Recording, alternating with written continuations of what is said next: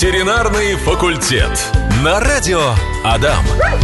Как же мы давно с вами не слышали этих их приятных уху слов, друзья. Ветеринарный факультет на связи. Да, возвращаемся мы после двухнедельного отсутствия. Ну, майские праздники, сами понимаете. Говорим сегодня о том, что любо, о наших замечательных братьях меньших. Сегодня на ваши вопросы отвечает Екатерина Вячеславовна Шабалина, доцент кафедры внутренних болезней и хирургии Ижевской государственной сельскохозяйственной академии, кандидат ветеринарных наук, практикующий ветеринарный врач. Екатерина Вячеславовна, Добрый день. Оп, а микрофон-то я вам не включил, да? Добрый день. Добрый день. Сегодня э, про воду мы разговариваем, как она влияет на организм животных. И э, первый вопрос, я думаю, следует начать с того, какие функции выполняет вода в организме наших замечательных любимцев. Ха. Ну, мы все знаем, что мы большей частью состоим из воды. Кстати, мой ребенок, когда э, пришла во втором или в первом классе после очередного урока, mm-hmm. она говорит, мама, ты представляешь, мы почти на 80% из воды. То есть на самом деле это ну, достаточно ну, удивительная mm-hmm. штука. И действительно мы во многом состоим из воды, жидкие среды есть в организме, и качество ее очень важно. Кстати, на приемах я часто об этом говорю, что несмотря на то, что мы живем в родниковом крае, у нас не самого лучшего качества вода. Mm-hmm. И стремиться искать лучшее, ну, надо. Не только для животных, но и для человека тоже. А я вот слышал, что вода, она в организме в животном, да, и в человеческом, она, ее можно подразделять на какие-то э, группы. А вот что это за группы такие? Я не знаю, что вы слышали такое. А, как много нужно пить вообще кошкам, собакам? А, можно собак разобрать на примере мелких, крупных пород. Ну, ну, по кошкам. Если кошка сидит на сухом корме, на хорошем профессиональном корме, то нужно жидкости а, употреблять в три раза больше, чем по объему сухого корма. То есть, угу. если 20, 40 грамм корма, то 120 миллилитров воды. Если 100 грамм корма, 300 миллилитров воды. Ни одна кошка 300 миллилитров реально не выпивает. Честно. А, но есть лайфхаки, как сделать так, чтобы кошка пила больше. Ну, во-первых, давайте скажем откровенно. Все вот эти чашки, плошки, которые продаются в зоомагазинах, такие двойные, где с одной стороны для еды впадинка, я бы сказала, это впадинка, а с другой стороны впадинка для жидкости, они самые нефизиологичные. То есть кошки, как правило, даже не пьют там, где едят. Это мы с вами за один стол сели, поели, тут же чай попили, или кофе, или воду, да.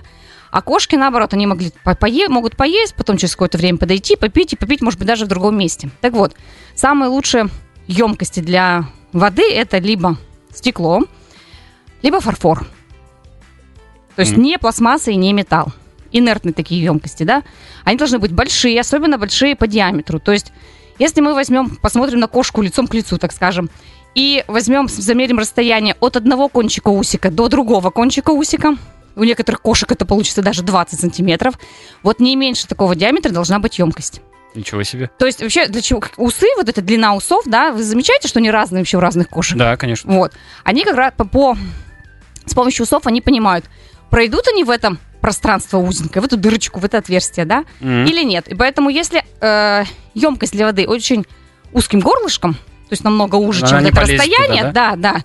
Кошки, ой, я не пролезу, мне зачем туда, особенно если это вода на дне, то, естественно, конечно, а, кошка пить не будет. Кошки в этом плане не очень пьющие, если честно, поэтому им легче не попить, чем, а, чем себя а, перенапрячь. Mm. Вот, поэтому емкость должна быть большой, фарфор или стекло и постоянно обновляемая вода.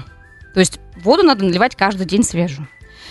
Почему лю- э, кошки любят унитазы? Потому что это фарфор, обновляемая, большая емкость.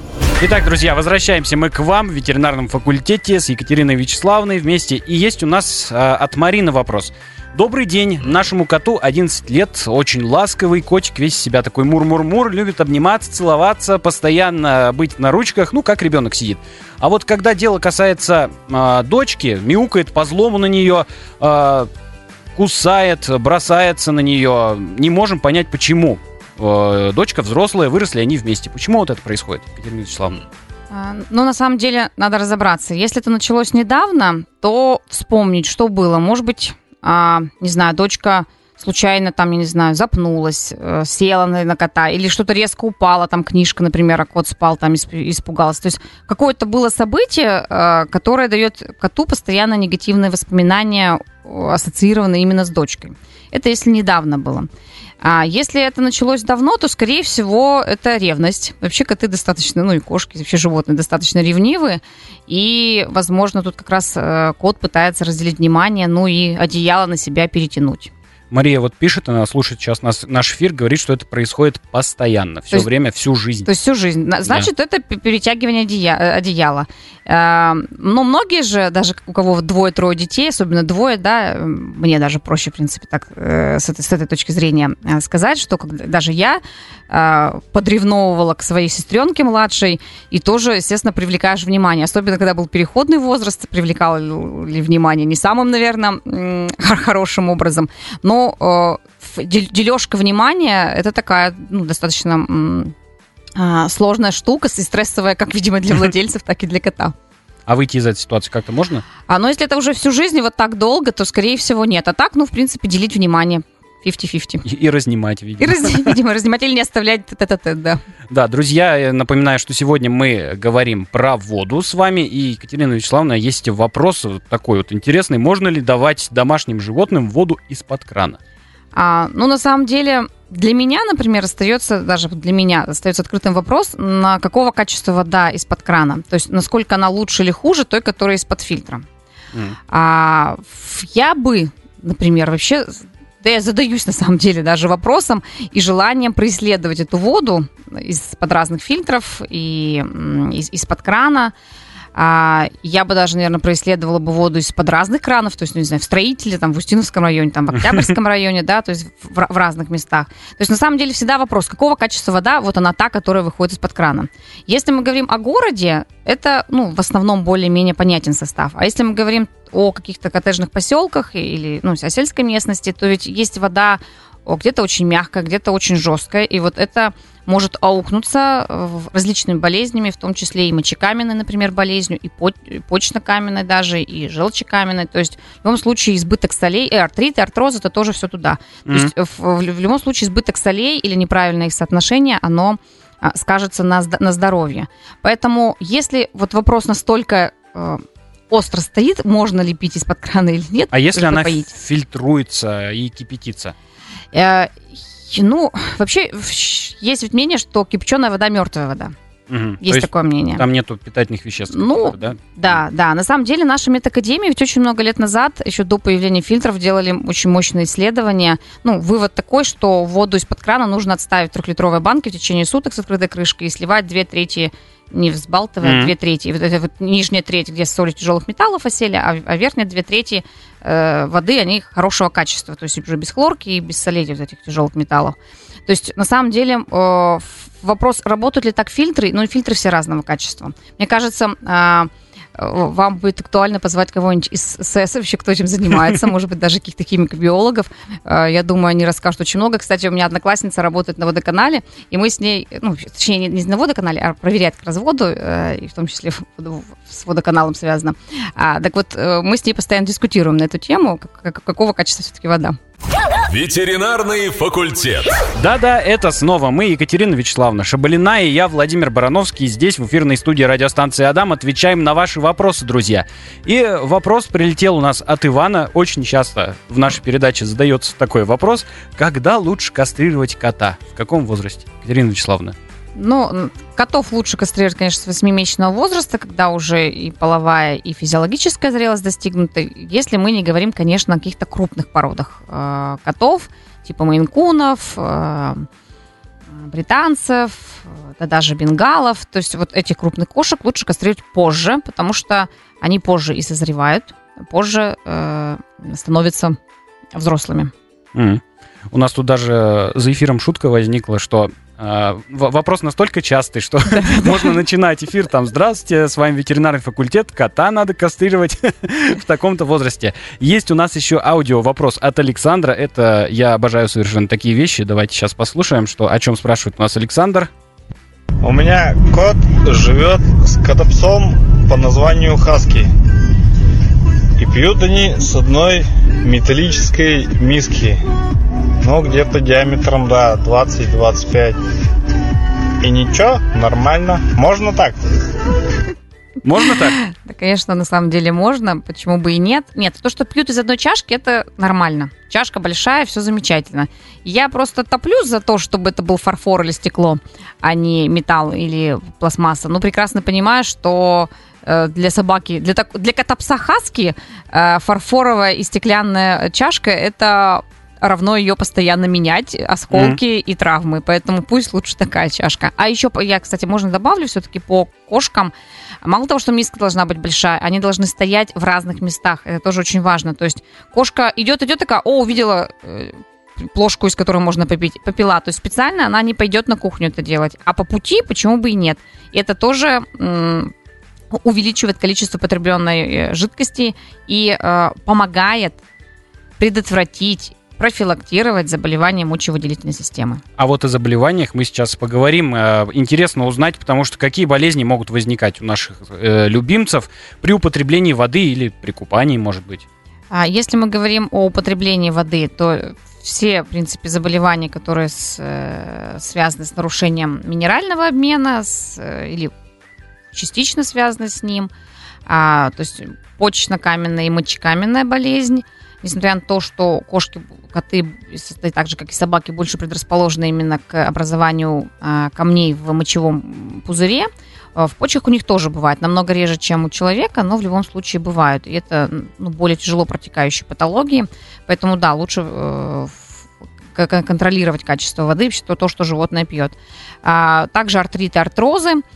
И э, если это если пропить, да, а если мы говорим о том, что в чем купаться и в чем угу. мыться, это тоже очень важный момент. Вот начи- начинается сезон купаний, уже люди приходят и говорят, вот мы купались, и сейчас у нас там, э, там пятнышко, сям пятнышко, тут э, на, на коже э, кожа неприятно выглядит и так далее. Но на самом деле очень много у нас в Удмуртии застойных э, водоемчиков и водоемов именно застойной водой, э, там, где в принципе живет большое количество микрофлоры. Mm. Но давайте назовем вещи своими именами. Вот если вы искупались в каме или в озерце каком-то, или в прудике, вы приезжаете домой, вы идете в душ? Да, сразу же. Конечно, Нет. хочется отмыться, да. Собак почему-то не принято в большинстве своем э, значит, помыть. Ну, вроде ведь помылась только что в воде. Да, в воде купалась чистая, автоматически. Да, да, да. Вот, на самом деле э, тоже лучше смывать, потому что особенно э, у собак, у которых а, такой достаточно густой шерстный покров, э, где есть места, которые не просыхают, и, конечно, микрофлора, которая Э, в этом водоемчике э, была, она начинает очень быстро размножаться и развиваются кожные проблемы. И это ну, на 3-4 недели лечения у дерматолога. Лечение качественное, все, но это же надо приходить, это надо, надо естественно, опять сколько-то не купаться и так далее. Да? Вот, то есть обязательно собак нужно после купаний мыть. И еще очень важный момент, что у нас в Удмуртии неблагополучно по такому заболеванию, как лептоспироз. Лептоспиры, лептоспироз это вообще заболевание общее для человека и животных. И от животных человеку можно заразиться. И как раз э, одним из э, источником этих лептоспир являются застойная, опять же, эти водоемчики, застойная вода. И грузуны, кстати, еще. Так вот, э, для того, чтобы этого не произошло, животных нужно прививать от лептоспироза. И вакцинация достаточно эффективная. Поэтому не забываем, дорогие слушатели, прививать наших э, с вами животных, наших с вами питомцев. Это дарит здоровье не только им, но и нам. А если вода, вот вы говорите, вода застойная, а она же еще очень холодная сейчас. Вы говорите, уже купаются люди. А холод вот этот он... Животные, да. Да, и животные. Да. Но а, люди-то знают, как согреться, конечно а, по-разному, да. А собаки не имеют возможности. Нет, на самом, на самом деле э, собака это саморегулируемая все-таки система. Если собака почувствовала, какая будет вода, да, так просто она mm. в воду не залезет. Но если вы там не будете кидать туда, не знаю, какие-то э, вкусняшки, вкусняшки супер игрушки, ну, которые там она не сможет, э, которыми не сможет пренебречь.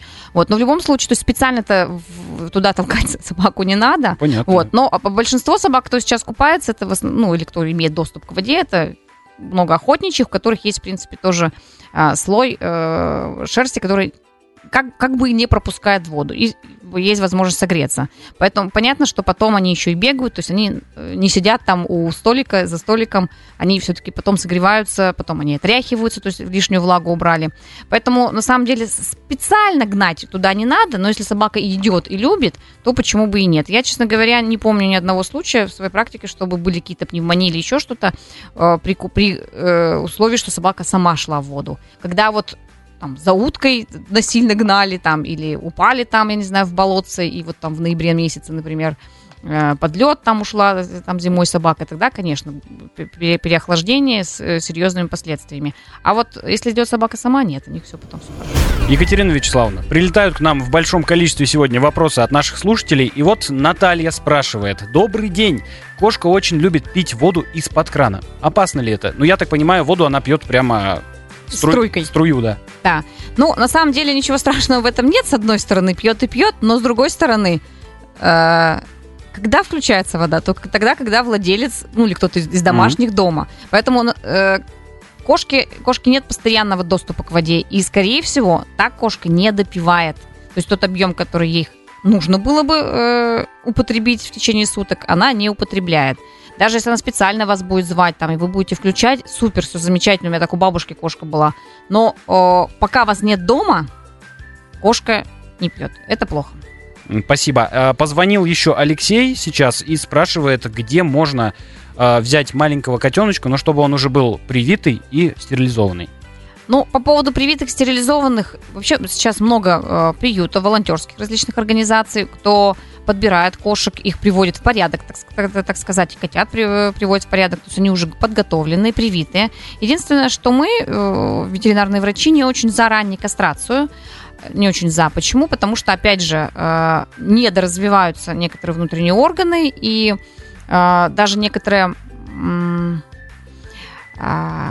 заводчики, кто продает э, за очень э, большие суммы э, для разведения котов, для того, чтобы их котята не пошли потом в разведение, да, не, ну, не веря, может быть, или не доверяя, да, новым владельцам, они э, кастрируют уже в котеночном возрасте то есть котенком кастрируют, mm-hmm. а потом уже новые владельцы имеют некие проблемы со здоровьем.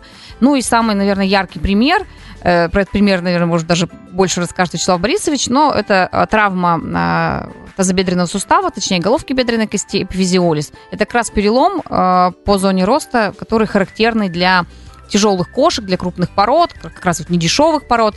И э, сколько мы таких не встречали, да и не только мы, и, и коллеги, все они были кастрированы слишком рано.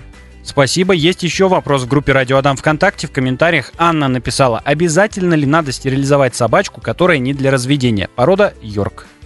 А, ну, э, кастрировать ее или не кастрировать, на самом деле, дело ваше. Но э, вот мне просто, даже если я как не ветеринарный врач буду смотреть на эту ситуацию, мне течкующая собака не нужна. Ну, была у меня в детстве, в, школ, в школьном возрасте, в юности там собака, да. Зачем собака, с, которая постоянно, ну, периодически течкует? Мне это не очень комфортно и удобно. Но если Йорк, и они очень часто находятся дома большей частью, чем гуляют, э, вполне возможно это и пере, перетерпеть, и перекантоваться. Но а сейчас есть все условия для того, чтобы, ну, то есть есть хорошие наркозы, анестезия, хирурги, э, чтобы э, кастрировать и забыть об этой проблеме. С одним но. Э, кастрированные животные склонны к полноте. То есть не перекармливаем, потому что владельцам йорков мы часто говорим, немножечко уж вашего животного ожирения. Очень мягко стараемся, хотя про себя думаем, и не сильно, даже немножечко. Так, и еще вопрос прилетел вот так вот к нам под занавес. А, спрашивают, а, Екатерина Вячеславовна, чем кормить питомцев в сложившейся ситуации? Ну, видимо, вопрос... Геополитической, видимо. Да, да, с а, кормами. Ну, мы уже отвечали на этот вопрос с Вячеславом Борисовичем Милаевым, и он тогда сказал, что искать отечественные аналоги кормов. Ну, э, как вариант, как вариант, кстати, это такая ниша, которую сейчас э, пытаются бизнесмены заполнить. Почему mm-hmm. бы и нет? Но пока при желании можно найти все. Просто не в да, таком есть... количестве, не в таком, может быть, разнообразии, ну и по другой цене. Тоже это надо понимать. Вот. И есть у меня еще один вопрос по нашей сегодняшней теме. Мы про воду разговариваем. Это вопрос, который волнует очень меня. Собака попила на улице из лужи. Нужно ли паниковать? Может, ничего страшного? Ну, У меня, кстати, в детстве была собака, которая пила только из лужи. Она была на натуралке, она пила только из лужи и ела снег. Больше никакой воды, вообще чашки с водой у нас даже в, доме не было. Но она не пила просто, да, то есть лужи ее устраивали. Ничего, слава богу, прожила 13,5 лет. Но вообще, с- еще раз повторяю, собака, кошка – это саморегулируемый организм. Она, собака знает, что делает.